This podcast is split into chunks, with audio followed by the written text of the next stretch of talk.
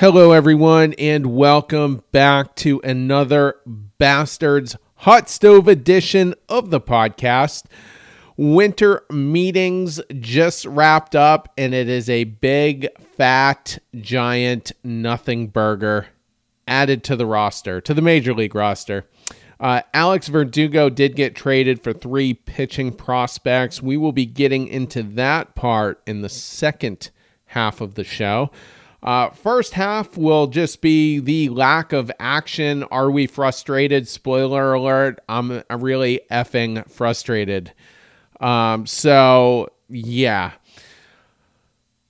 My co host tonight, Cody Paulson, Charlie Smith. Uh, let's start with Charlie. How are you?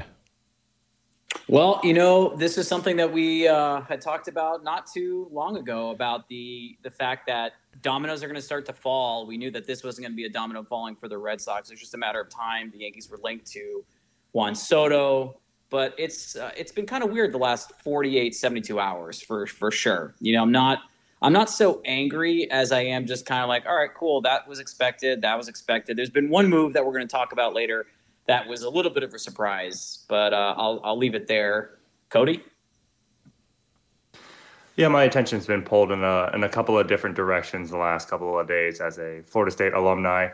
Uh, so you know, while I've been paying attention to the hot stove, we have had our own battles on on Twitter with some other nonsense. But yeah, Charlie, like you mentioned, you know, there are things that have gone on so far that are kind of a path that you you saw happen, right? Things that were kind of evident, players that we weren't necessarily linked to being moved. So you know, while the off season has been you know, not much of note to the moment. It also hasn't been anything that has been earth shattering or, you know, devastating for the Red Sox, right? There are no players that we were like, hey, our offseason hinges on this individual.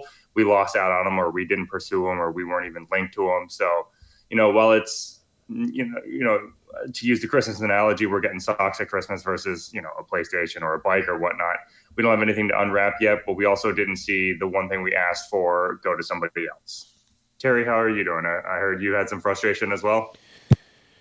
Yeah, I mean, this really does feel like sort of an extension of the Chaim Bloom regime where nothing major really happened in the winter meetings. I, I can't really think. Uh, I'm sure Bloom probably. Last year we got Yoshida and, and Kenley Jansen in the winter meetings. So I even I guess you can say Bloom is has been busier, but the the my big takeaway here is we're not acting like a big market team.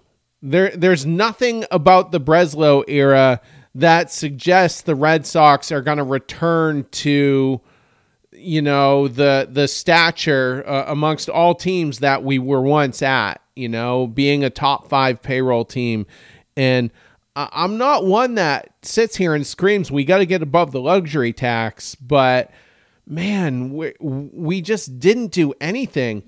And Breslow said the the the key word out of his mouth was that he was going to be aggressive with starting pitching, and we didn't get that. We didn't get that at all. Here's something that bothered me earlier. Uh, Jen uh, McCaffrey had a tweet. And actually, you know what? That that part of it doesn't matter. But she she basically said that the the Red Sox met with Luis Severino on a Zoom call. Now, two things kind of horrify me about this. Number one, they actually considered him because I'm thinking he's on the injured list by some point in May for probably a chunk of the season. So a little bit concerned there. The other epiphany I kind of had, especially since we were on the final day of the meetings and it, and it was abundantly clear that nothing would be happening before everybody left.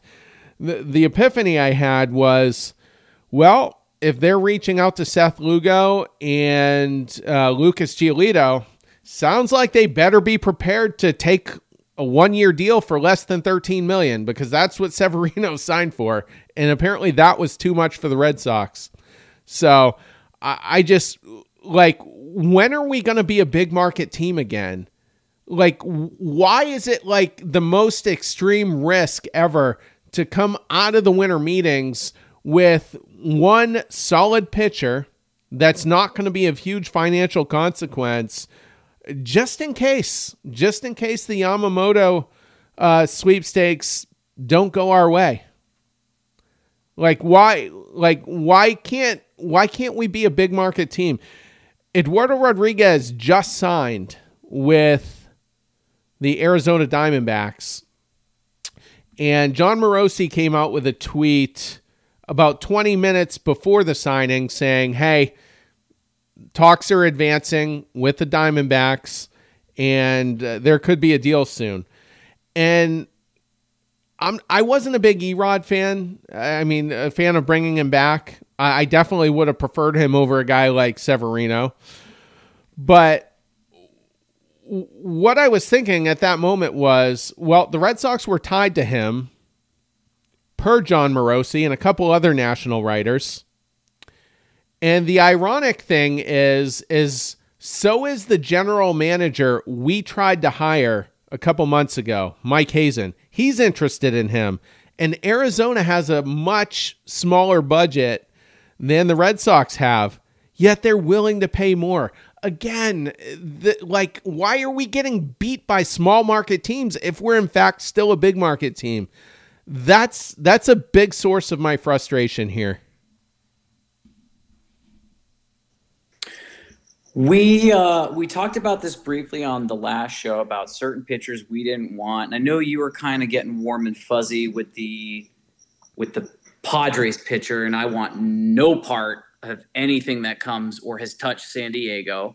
And if we weren't willing to give 13 million there, the ask for for him was what was it? Three years, 14 per, I think. You're talking about Lugo. So, yeah, Lugo was three at 14 per, and he was expected to get about 42 million over the course of three years. We're not doing 13 million, so that's a bullet dodged. So then we're we're not going for premier type pitchers, at least what it looks like from the outside looking in. We're also not even going for like mid tier pitchers. What are we doing? So are we going chips all in on Yamamoto? Is that the expectation? Because here's the thing if Breslow doesn't get Yamamoto, we weren't going to get Soto, so let's let's not even entertain that conversation. Um, we're we're probably not going to get Snell, and that hasn't been a serious conversation either. Erod really wasn't going to come back to Boston after the way that he left. What are we? Who are we getting? And so it kind of comes back to what I said last year, and people kind of hit me with it. Um, but including some of our our co-hosts, former and present, we are not a destination city. Former superstar players that used to play for the Boston Red Sox used to, you know, had said when other players had left, like, oh, I'm so glad for him. I'm so happy for him. Not like, oh man, we really missed a good guy playing for us. It's yeah, he I'm really happy for him. He he he left. You know, lucky for him. That doesn't really send a positive, resounding message. There's also been a lot of hullabaloo surrounding the Red Sox over the past couple years because of bad clubhouse presence, teammates not connecting, a manager getting suspended for an entire year.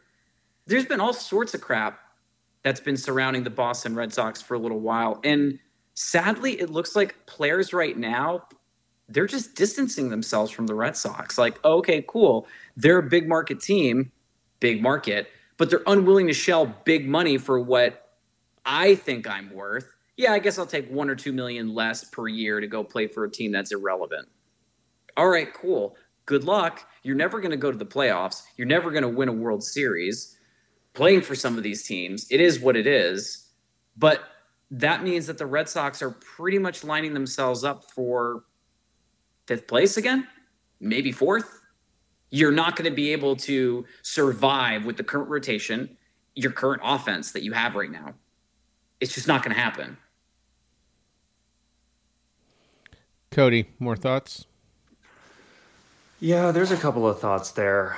Um, you know, these past couple of free agent classes, and you know, not to rinse and repeat, there haven't really been a lot of players to go and be that big market team against, right? You know, looking at this free agent class, like Charlie mentioned, you know, you have Snell, who's not really linked to any East Coast team, wants to go back West Coast, stay out there. I think you know, a majority of this fan base uh, would like to have somebody like Snell on their team, but at the same time, he does come with his own concerns and his own red flags. Uh, you know, you have your Montgomerys, uh, you have your Yamamotos, the other pitcher from Japan, but there aren't really a lot of players to go and throw the bag around at. Uh, my concern at this point in time is, you know, with the, the coach of the Red Sox, Alex Cora, right? He has been doing interviews. He's been doing, you know, the car washes, and he's saying that the the word of this year's spring training is to to compete whether it be escape rooms or top golf or you know whatever team building activities they're doing you're going to see this team compete. Because that's something that we haven't been good at the last two years was his direct quote which makes me wonder what have we been doing? What have you been doing alex cora right? Because that is the one thing you can control is to get these guys ready to get these guys ready to fight. And you're shipping guys out that are good in big games like erod good and big moments like Verdugo, and you're picking public fights with these individuals. I understand that there's things behind the scenes that we don't know in the clubhouse, but these are the guys that are there to compete, that are there to fight, that are there, you know, kind of coming up the ranks, right? Building that loyalty within the clubhouse that's saying, hey guys, it's a good environment here. It's, you know, we're sparky, we're fun, we're young, whatever it is, we're willing to fight. And Cora is the one that's getting these guys out of town. And, you know, Rodriguez was linked back to Boston. Sure. We never we knew that was never going to happen, right? There was no way that Cora was going to allow Erod to come back with the public falling out that they had. And the reports as soon as Verdugo got traded was whenever they had that altercation where he got benched because he was late, it was a divorce there immediately, and we knew that he was out of town. Whether he made it through the trade deadline or if it was going to be the offseason, we knew Verdugo was going to be gone. So all of these moves just seem like it's a matter of time. And all the big fish that we are, you know, seemingly linked to, seemingly checking in on, are still out there. Breslow has also said that you know he also wants to pursue the trade market and not just a free agent market as well. And you know what he's doing is he's acquiring more, I guess, trade capital. Who knows, right? We we don't know what he's doing at this point in time, but there also hasn't been a lot done around the league. All of the the chips that have fallen were ones that were kind of leaning that way to begin with and aren't exactly like, oh my God, I can't believe, you know, Soto went to the Yankees. That was unheard of. They emerged as a dark horse. Nobody thought that was going to happen. Right. And so, you know, we can cry wolf. We can say, hey, this is terrible. You know, the Red Sox are down tremendous. But at the same time, it's not like, hey, the Red Sox offered 60 million for Seth Lugo the Rays offered him 25 million and he signed with the Rays. You know, if we start getting reports like that, then you know, there that argument carries a lot more water in my opinion. But at this moment in time, you know, we haven't missed out on our ideal offseason yet, right? We haven't made those moves, sure. And the longer this offseason goes, the more nervous and the more anxious that we're going to get. Absolutely. But it's still early, right? I mean, if anything, it's our fault that we waited this long to give Breslow the reins, right? And you know he's still cutting his teeth. I mean, he's on what like day forty five of the job at most. I don't know. It's it's hard for me to get this angry this early. Well, here's here's another thing too. We're we're talking about starting pitchers and we're talking about big bangers.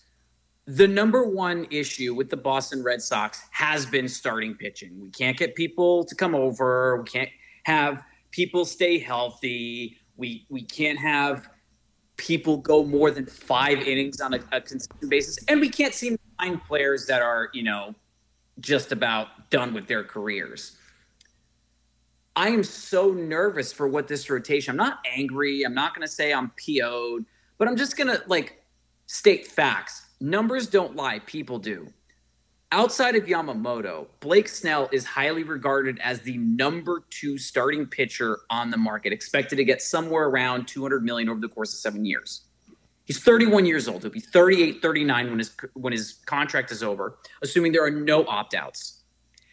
In his two Cy Young years, because he's won it twice, he's 35 wins and 14 losses. Outside of that, he is below average. He has 36 wins and 41 losses. He's a below 500 pitcher. That's the second best option. So here are the facts. If you're the Boston Red Sox and you somehow blunder and you underpay or you don't value Yamamoto to be the number one, the number one option in your tenure as GM,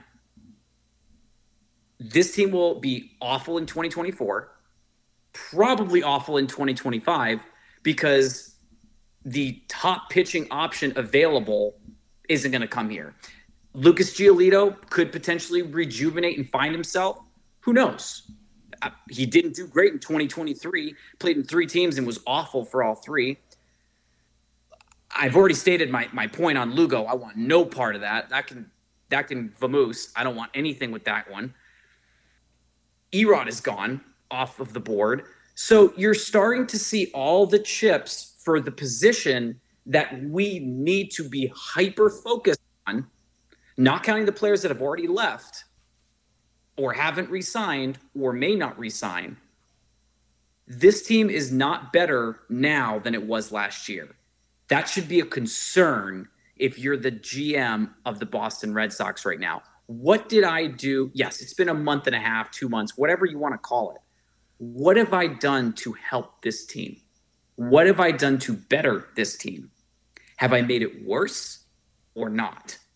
Those are the questions that we're going to be evaluating over the next couple of months. And believe me, right now, not looking great. Cody. Charlie, you're making my point for me, right? If you're saying the second best pitcher in this free agent class is a below average pitcher, why are we going to go and throw all of that money at these pitchers, right? So we'd just be sacrificing our future, sacrificing our, you know, salary, our resources to to players that aren't worth that money, right? Now, sure, Blake Snell could absolutely win another Cy Young, have one of those great magical seasons. That's absolutely on the table. We're not saying that it's not. But if he if he's not that guy, when he got shipped to San Diego, we're like, oh, was in San Diego now. Interesting. I forgot about that. And then obviously he catches fire, has a great second half of the season, closes out the Cy Young. But why would we spend two hundred million dollars on a player then who is potentially a below 500 pitcher, right? I absolutely agree. Your entire resources have to be focused on Yamamoto. But that's also why I think we hear Craig Breslow say, hey, we're not looking at just free agents. We're looking at trade markets as well, right? Because this free agent class is not great, right? And Tara, you've made the point save it for one great postseason. Montgomery's probably not getting that many looks, right? He's probably going to get some mediocre mid rotation deal, but he got hot in the postseason. Good for him. He's going to get paid. And if we're the ones that pay him, so be it, right? Because he's got that big game stuff that we're looking for, because hopefully we're going to be contending. But if this free agent class isn't great or isn't that attractive and it puts all the pressure on getting Yamamoto, that also tells me that we shouldn't be spending a bunch of money on these dudes as well. I mean, it can't it can't be both. You can't be mad that we're not spending money and then also saying, "Hey, this class blows. We have to go get this one guy." Like that's talking out of both sides of your mouth. So I, am not saying that. I, I'm saying right now you have to be realistic with what you've got, which is not much. You've already you've already let some pieces go, and I'm not saying. I mean, numbers dictate that Blake Snell is an average pitcher. He's had two outlier years in eight seasons or nine seasons. Two times in his career has he ever had more than eight wins, and both of those years he won a Cy Young. He's actually had more years with a sub 500 than above 500 record. So I think that right now, I mean, if we're going to talk about trades too, because you just mentioned it, Cody, where? Who's coming to Boston? And what are we shipping out? We've been talking about Logan Gilbert. Nothing from there. No trade ended up happening. And here's the thing Logan Gilbert was trending higher than Juan Soto was a couple days ago. And all of a sudden, one team pulled out the brass pair and said, okay, take our toys. We want Juan Soto for a one year rental because there isn't a long term contract. I expect a long term contract to be signed because I don't think the Yankees are going to say, yep, you know what? We're going to sell. You know, Higashioka is going to go. King is going to go. They're getting rid of Thorpe, uh, Brito, and um, Vasquez for Trent Grisham, who's garbage, and Juan Soto for a year. They actually made the move. What we're seeing is just, you know, it's like the sequel book of the book that sucked right now. And yes, it only has been a month and a half. There's been no trade, there's been no signing. This is supposed to be a big market team with a large wallet. And we, Terry and I found out after doing an episode uh, with one of our, probably one of the best closers in the last 25 years, John Papelbon, knew that Chaim Bloom could have spent more money and chose not to. So why we're not doing it right now? At least make it look like you're going to try and make a move here. And, and and here's the thing: it's the Boston Red Sox. You're going to have to probably overpay because you're the Boston Red Sox. So here's some comments from uh, Breslow earlier. He says there are a bunch of guys that we're interested in. I'm very confident that those groups know that we are interested in them.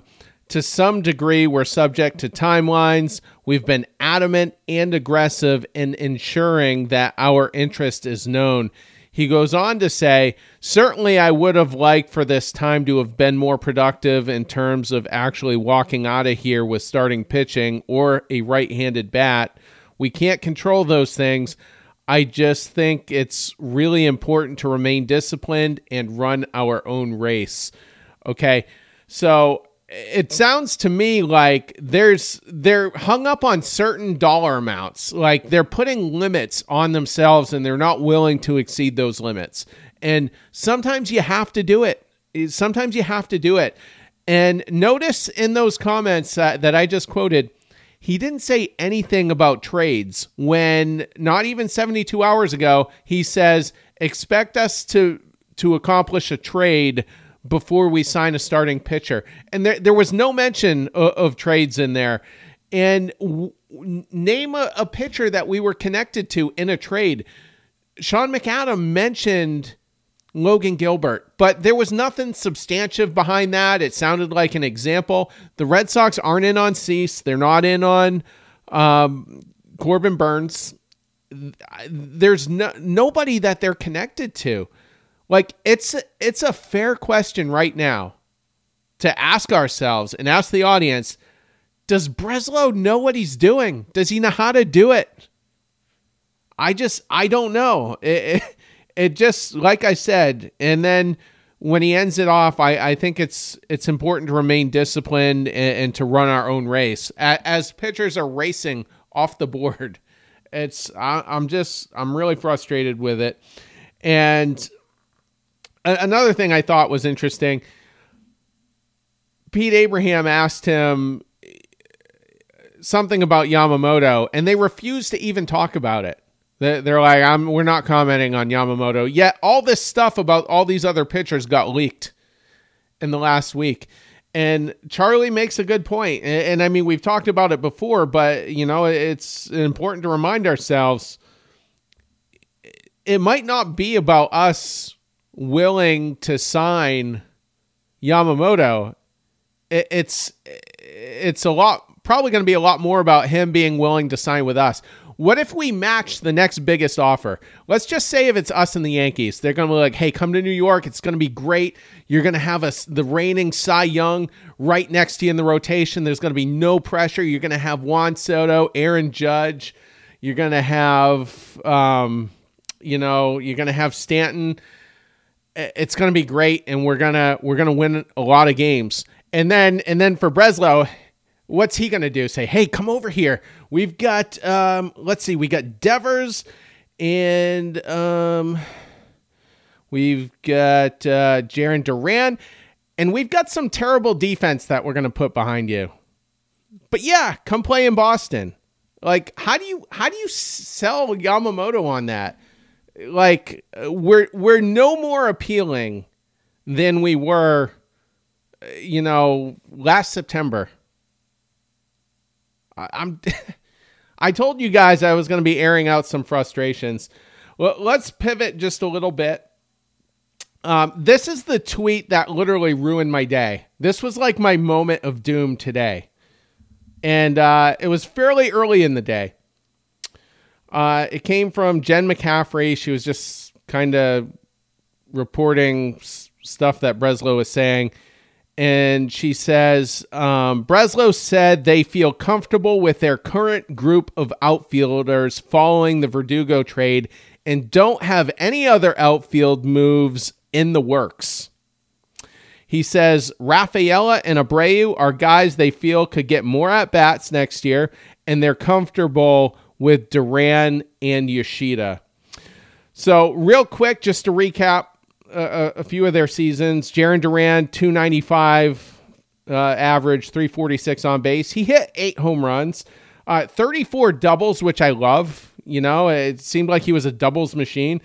And that was with thir- 332 at bats. He conceivably could have had 60 doubles. That's what he would have been on pace for, you know, with a normal season of 580 to 600 at bats. He, you know, he got a, you know, well, I guess he didn't get called up too late because uh, what's his name? Duvall got hurt pretty quick, but then Duran hurt his toe.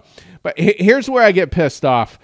Uh, Abreu hit 316 uh, with a 388 on base. That sounds nice, doesn't it? That's oh, that's that's awesome. Here's the problem: 76 at bats. 76 at bats. We're we're just going to take all that for granted and assume that's the player he's going to be, and and we might not have a, a, an insurance signing, you know, like a guy like Gurriel or Teoscar Hernandez. If you really still don't value defense, Jorge Soler, uh, you know, uh, and then Rafaela, uh, a lot worse than uh, Abreu, uh, only a 241 average. He only drew four walks, and that's in 83 at bats. So Abreu and Rafaela, the guys they're a little less confident with, and uh, but they're very confident in Duran and Yoshida. I think Abreu does have a decent arm, but you know, two of your outfielders that you're most confident in have noodle arms. You know, they have Johnny Damon, Jacoby Ellsbury arms. They're not going to be gunning down guys, taking liberties, trying to, you know, stretch a single into a double. So, uh, so I just I'm really uncomfortable with the mindset right now. We definitely need we definitely need a right-handed bat in that outfield. And as it stands right now, Trevor Story is your only right-handed power bat. And if you want to call him that, because he's going to strike out a ton of times, and he couldn't catch up to the fastball. Uh, so I don't know how much power he's going to be uh, providing, but I, I just it, like even a mid-market team can go out and sign a guy like Gurriel and Justin Turner, and you're fixed. You're like, okay, that's adequate. And if it's not, we, we might be able to address it, you know, by the time summer comes along. But I, but uh, apparently that's a huge ask right now. It's a huge ask to get those two guys that aren't going to break the bank. Like, what are we doing? Like, who are we?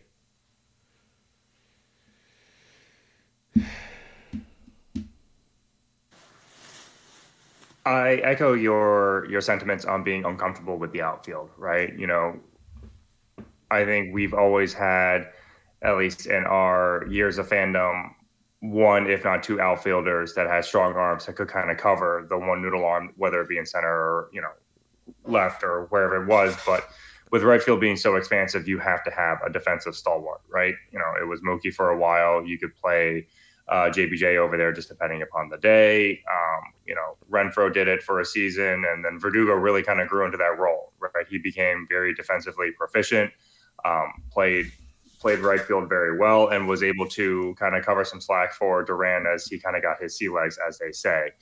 Um, you know, not a lot of experience, not a lot of exposure to, to the minor league guys coming up. Obviously, you know, our our system and our organization has a lot more eyes on them than we do. So hopefully they're seeing something that that can kind of figure it out, right? But that's going to be a trial by fire. You know, it is one of the hardest outfield positions to play, and you're going to be trying to figure out major league pitching while doing it as well. Um, you know, we saw what happened with Duran. It took him basically a whole season to figure it out. And, you know, he was fortunate enough to catch that lightning in a bottle and, and kind of have that good front half of the season that he did have. Uh, you know, so hopefully he can you know, keep that going, keep that offensive production that really kind of shields any sort of defensive liabilities that he was. Um, but he did improve tremendously on the defensive side of the ball as well. I think we can all agree that his his outfield defense was a lot better. He was, you know, making better routes of the ball. So um, I'm not the most comfortable with our current outfield construction. You know, I hope that's maybe a later in the winter um, signing. Maybe it's you know one of those Yamamoto, Otani, whatever kind of floodgates, right? Everybody's kind of waiting to see what they do, trying to you know pinch their pennies to to get into those conversations, and then once you kind of realize that you're missing out on half a billion dollars, you can kind of figure out where you can go from there. But uh, Charlie, I think you had something you wanted to add. Yeah. So Terry just briefly talked about the the players that we have and Breslow's mindset, feeling comfortable about the current outfield that we have. I mean, I can't think of more than two, maybe three teams in Major League Baseball that have a worse setup outfield right now. I think we might have a bottom five, bottom six outfield right now based on what we've got and what we're hoping for because I hope Duran can repeat what he did last year. Because if he can't, then we're in big trouble. Yoshida, I'm hoping he doesn't flame out like he did last year because he was expected to be the unanimous rookie of the year and then completely disappeared. And then Gunnar Henderson took it by storm. So I'm looking at a team like Colorado, not a big market team, not a very good outfield, not a very good team in general um, it, it's going to be a little intimidating if we don't make one or two additions. Because I said, you know, get Lourdes Gurriel. Try to see if you can get Teoscar Hernandez, another banger, another right-handed hitter with with a lot of power. Would it'd be real adorable seeing him with Fenway Park. That field left would be amazing. Try to get someone like Yamamoto and really open the pocketbook, and then get another bona fide or above average pitcher. Maybe you get uh, Jordan Montgomery, maybe you get somebody else. But if you can get a couple of bats and you get a couple of pitchers, that would be great. You miss out on Yamamoto, you miss out on on Snell and like all these other cats, some of which haven't even been listed to the to Boston. Again, I'm, I'm going to reiterate the fact that if we're feeling really comfortable with our outfield and we're feeling somewhat comfortable with our starting rotation, honestly, if you had to give a number right now, how many wins do the Red Sox get in 2024? Knowing what some teams in your division have just done. On is this a 500 team? No, no. Not to, is this a 78 win team?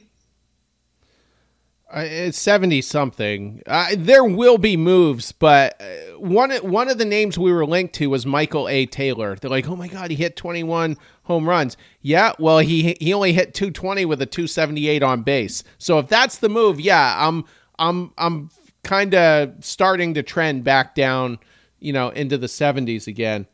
Right. Real quick, l- let's let's remember who we once were. Here here are the championship outfields we had. 2004, Trot Nixon, Johnny Damon, Manny Ramirez. 2007, JD Drew, Jacoby Ellsbury, Manny Ramirez. 2013, Shane Victorino, Jacoby Ellsbury, Jonny Gomes. 2018, Mookie Betts, Jackie Bradley, and Andrew Benintendi.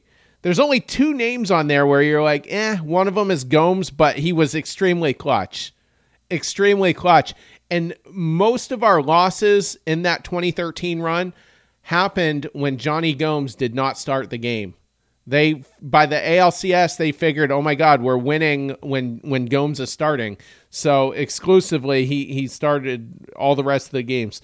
Uh, and then you know we can laugh at Bradley being in there, but you know what? He was the ALCS MVP that year. Uh, th- these are all proven outfielders, okay? And I'm not asking you to get a Hall of Famer. You know, a surefire Hall of Famer into that outfield. I'm not asking for that. I've never asked for the world here. I'm just like, get us some proven, serviceable guys.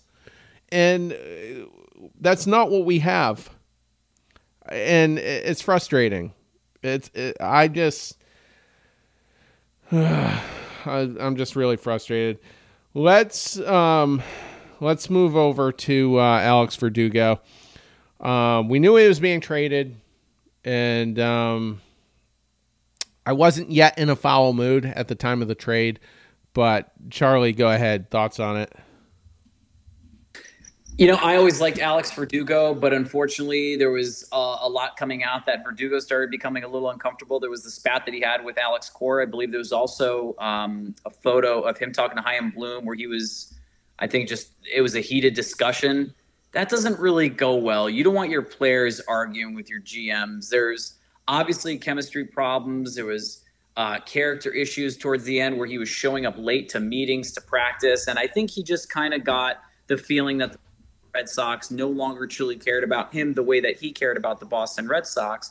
And at the end of the day, it's a business, but you just showed 29 other teams. You might have grit, but you're thinking about you only. And that's, I mean, I get it as a player, that's fine. But then you corrupted with, you corrupted the entire team with your toxicity. And now he went to the New York Yankees. We got three players back. We got Richard Fitts, we got Greg Weissert and then Nicholas Judice. Um, only one that's really relevant, and I'm curious to see what ends up happening with with Greg Weissert. I don't think Judice is is all that good to be honest, but that I could be completely wrong in the long run. I just, you know, this is going to be a guy who, when he went to New York, I thought, okay, cool, this is going to be someone they trade for Juan Soto, and then they kept him which made me think, okay, cool. If you're keeping Alex Verdugo in right field, trading for a right fielder, or you have Aaron Judge there, you don't really need Alex Verdugo to play right field unless there's going to be a shift. So it looks like Aaron Judge is now going to play center field, and they're going to be platooning Alex Verdugo in New York. So he's not going to be hitting against lefties. He's only going to be hitting against righties, where he did find a lot more luck. So look at the the slashes of Verdugo last year, righties against lefties, sizable difference. Only one home run against lefties, didn't really do that much damage. And I think he's going to benefit by playing at the Little League Stadium known as Yankee Stadium now. Right field is a short porch. You don't have to have a lot of power to park it. And, you know, those two names right there, Verdugo and Soto both, they're going to have a lot of home runs, more for the the the latter. Uh, with right field. We all saw what Johnny Damon did when he became a New York Yankee. Johnny Damon was a 12 to 15 home run guy. As soon as he goes to New York, he sets a career high in home runs. So that's going to be the thing. It's going to be inflated numbers, but he's only facing against lefties. It is what it is. I'm happy that he's happy in a new a new team. If he's happy at this point, I I liked him, but towards the end, I was starting to get a little sick of his behavior. It is what it is. Cody.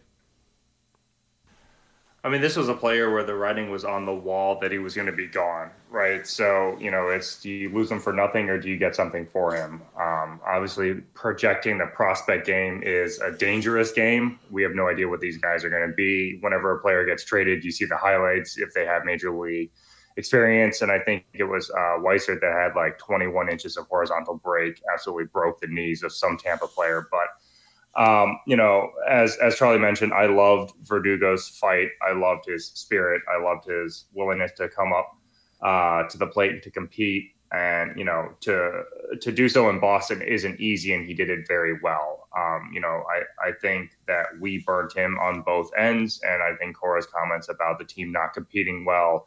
Uh, was probably part of the reason that they had some discord, right? He was probably looking around the locker room like, guys, what are we doing? Why aren't we fighting? Why aren't we, you know, bringing 110%. And, you know, whether it rubs the, the guys the wrong way, we'll never know, right? Because those are, you know, the, the locker room conversations that we're not privy to. Um, I did find it interesting that he landed with the Yankees, uh, you know, uh, a stadium that has notoriously not liked him, uh, a fan base that he has beefed with. And I do wonder what that right field short porch is going to do for him because, um, you know, they said that they thought Verdugo could have been a 20 homer guy. They wanted him to bulk up, swing harder, get that launch angle up, and he really struggled. You know, we know that Verdugo's at his best when he's trying to play to the gaps, trying to hit the ball all, all over the yard. And if he's tempted with that short porch and right, try to get, you know, swing happy, pull happy, that might hurt his stats. And if he doesn't get that consistent playing time. Um, you know, I don't know if he's an off the bench kind of contributor, if he needs to be, you know, in that daily routine. Um, another thing to consider here is if Stan's full time DH, Soto and Verdugo are right field platooning, and you push Judge to center. Um, that's where he's going to be open to a lot more injuries. That's a lot more ground to cover. That's a lot more running. That's a lot more uh, wall crashing out out in center, gaps to cover um, might not be the best for a player that is oft injured. Um, so real, real quick, just, Cody, uh, I, I yeah, watched I watched an interview with Aaron Boone, and it sounds like the plan is very much he is an everyday player. It's just what's the alignment?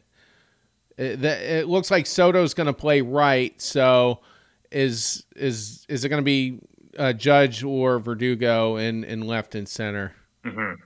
So. Yeah, could very well be. You know, it was just uh, to kind of uh, piggyback off of Charlie's platoon take. If that was the route, you know, we have we have no idea at this moment in time. It, sure, you know, if you can go Soto, Verdugo, Judge across the outfield, that's a very strong outfield. Plus Stanton, you know, to to spell Judge or you know to give one of those guys a flip flop day. But um, Judge and center makes me nervous as a guy that has had injury history in the past, soft tissue injuries. You know, he seems to stay the healthiest in in right field, a little bit less ground to cover, not as much, um, you know, impact on the body. But we'll see. Um, it's always good to be able to get something back for a player that has all but you know been written out. So in that regard, it's a bummer to see him go, but rather get something back than than nothing at all. So literally, I, and I'm not exaggerating here, six to eight seconds before the Passan tweet, I tweeted out on the Bastards account, Alex Verdugo is the perfect trade chip to get a second baseman or a middle infielder. And then as you everyone on Twitter knows, when you send the tweet, you get a you get a box up above that says tweet sent. And right about when that would have would have appeared, I see something with Verdugo in it, and my mind is thinking, okay, that's my tweet getting sent. And then I'm like, no, no, no, that's a Passan tweet. And he's been traded to the Yankees six to eight seconds after I make that tweet. And, uh, and then we got minor leaguers back. And it is what it is. I wasn't mad about it. Uh, you know, I was surprised it was for the with the Yankees for minor leaguers. I figured you can you can certainly address uh, you know a need on your roster with a guy like Verdugo. He really is a plus player, even throughout all his slumps and all that.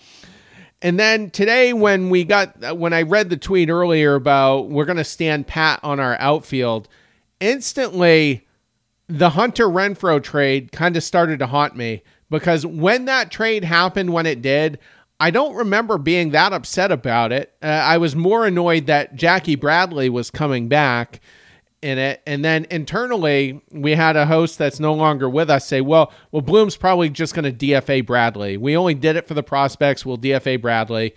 And guess what? Bradley was an everyday player for, and, and it, it was just, it was, it was, it was frustrating. And then not only was Bradley an everyday player, we never adequately replaced Renfroe at all. So, in a sense, this Verdugo trade could come back to haunt us if we don't get uh, presumably a right-handed bat. I I think there's going to be elements of Alex Verdugo we're going to be missing next year. You know, the dude never struck out never in his career has he had 100 strikeouts. I think 93 is the most he's had in a season. So that's elite. That's a guy that that has very good plate discipline. And you know, w- we can all laugh that he's a Yankee. He hates Yankee Stadium, you know. How many times was he jawing at, you know, fans that were screaming at him, you know, Yankee fans when they were at Fenway? And, you know, that's just who Verdugo is. But here's the thing I think the Yankees are going to enjoy Alex Verdugo, uh, you know, for a year. I saw projections that have him hitting like sixth or seventh. I don't think that's going to happen. They've got DJ LeMahieu at the top of their order. He's going to go back. He's going to go down to the bottom third. Verdugo is going to be put towards the top, first or second. I guarantee you by May, that's where he's going to be as a mainstay. And then Aaron Judge and Juan Soto are going to be sending him home every time. He he's got two elite bats that are going to that are going to send him, you know, across home plate to score. I guarantee you Alex Verdugo is going to have a lot of uh, runs scored. And and then for the, for the Red Sox fans that are like, "Oh, he's going to be a punk in their clubhouse. He'll be a problem instantly for Aaron Boone." That's not going to happen. He, he's going to have Aaron Judge several feet from him. He's going to have Giancarlo Stanton several feet from him. DJ LeMahieu, Anthony Rizzo. That is a veteran laden clubhouse, and Alex Verdugo is going to be an altar boy in there. I guarantee you for a year. If there's any shenanigans, those guys will straighten him out. So uh, Alex Verdugo is going to be fine. Uh, uh, you know, for at least one year uh, in in Yankee Stadium, and it's probably going to haunt us literally. You know, when he comes to Fenway, the thing I love about Alex Verdugo is when he's in the batter's box and he's he's kind of you know zoning in on the pitcher. It's like he's just standing in a regular park, just taking in the sights. There's no there's no anxiety in his face whatsoever like you might see with Duran or even a guy like Devers. He's just so calm. He's just so calm, cool, and collected. And I always loved that about him.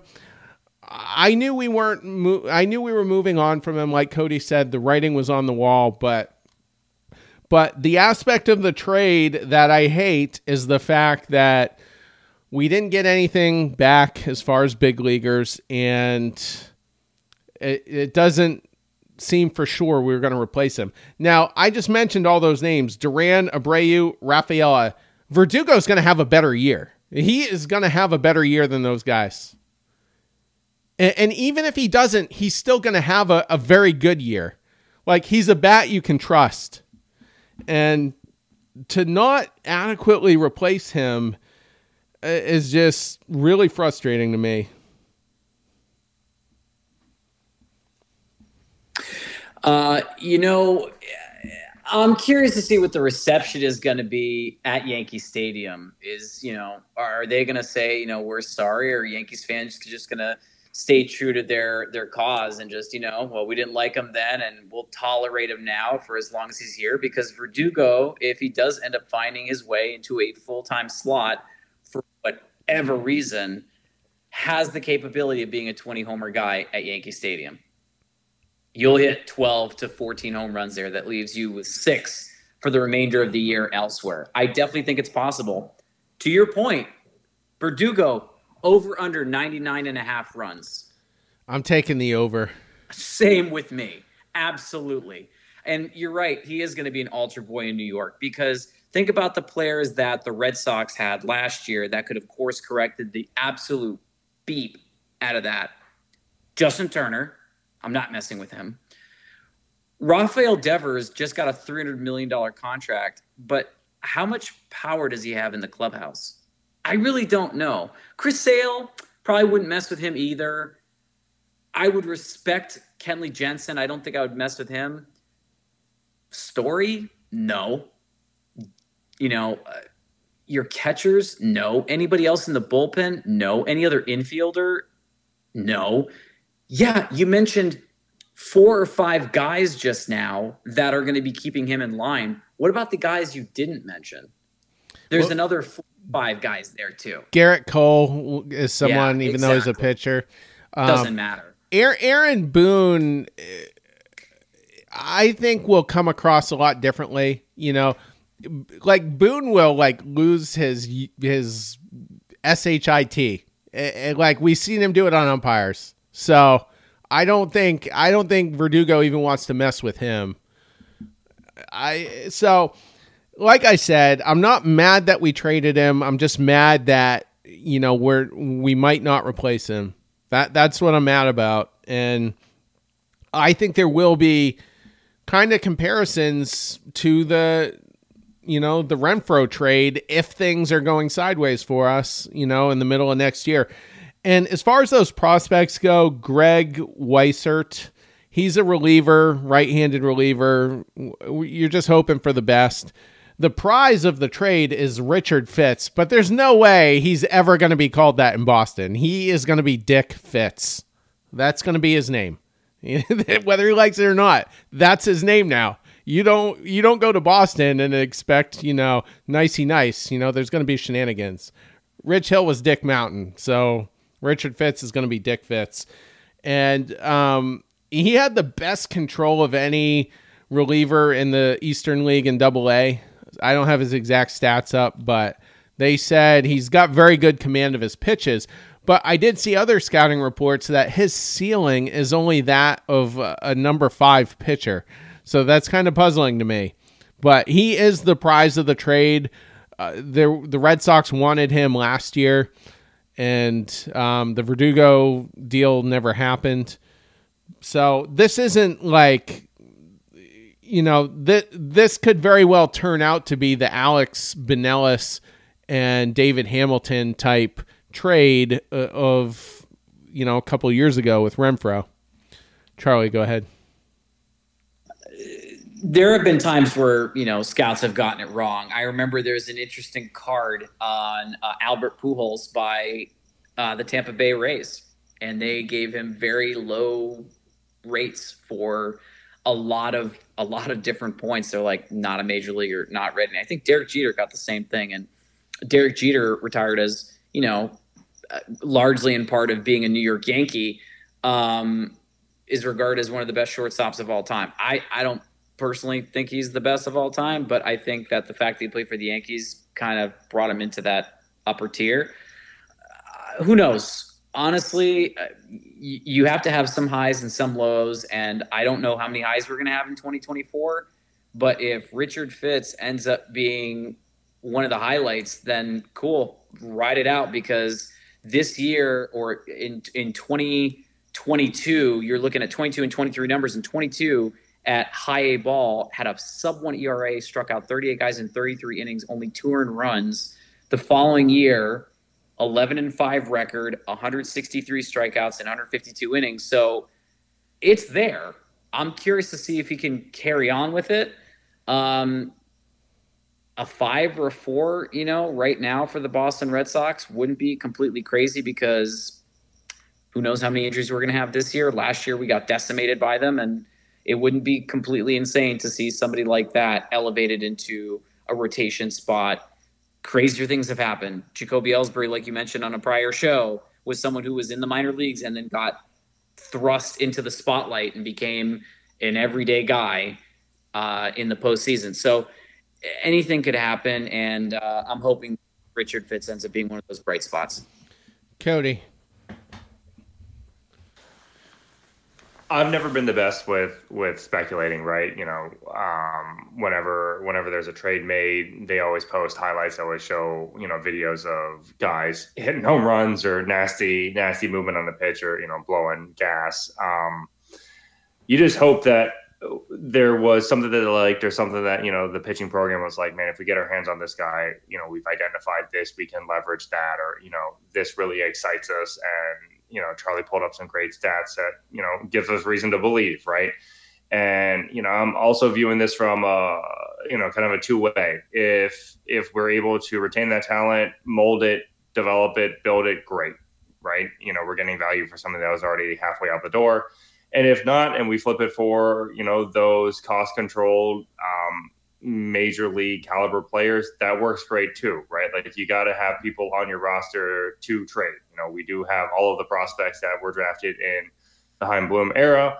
Um, those are the prize possessions, the prize jewels, or whatever. Um, but you know, this this only helps stock the cupboards a little bit more to make some of those deals, whether it be you know a Burnes or somewhere else out there. And so you know, hope hope for the best, right? We got a glass is always half full when it comes to prospects. You always want to believe that that there's something that caught the eye of the team or the GMs or the scouts that that made them desirable. I don't have a ton to add, um, so I think we can uh, go ahead and wrap on this show. Uh, it would be hard to. Uh, well, never mind. I'm not to say. Could I be more negative next time? Because you never know. You never know. Um, Cody has something. Yeah, I just wanted to give a quick shout out to Joe Castiglione, uh, the winner of the Ford C. Frick um, uh, announcer award. Uh, you know, he's been a guy that we get on on the radio broadcast year after year. I think he's what 41 years now. Um, so you know, I just wanted to give a quick shout out to him. He makes the games what they are for me, at least. You know, as a as a kid. Uh, growing up in Florida, we didn't really have the NESN channel, so a lot of my uh, Red Sox exposure came through the radio station, um, and I was able to to hear his voice. And you know, for me, that's synonymous with Red Sox baseball. So just wanted to give a quick shout out to to a guy on a, a legendary career, and hopefully we get to hear his name um, in years forward. Is he? I know he's doing like a reduced role. He's not completely gone yet, right? From from the broadcast. Correct. He's doing sixty or eighty games this year, and then he's going to wrap. And then my my hope is that we'll send O'Brien back over there. Very cool. Yeah, O'Brien actually got an extension last winter. So multi year. So anyway, I'd that's be okay, I'd be okay with that too. T. Bye. Yeah, yeah. That's uh that's a conversation for a January podcast when we're desperate for content. But everybody have a uh, great second half of your week. Take care.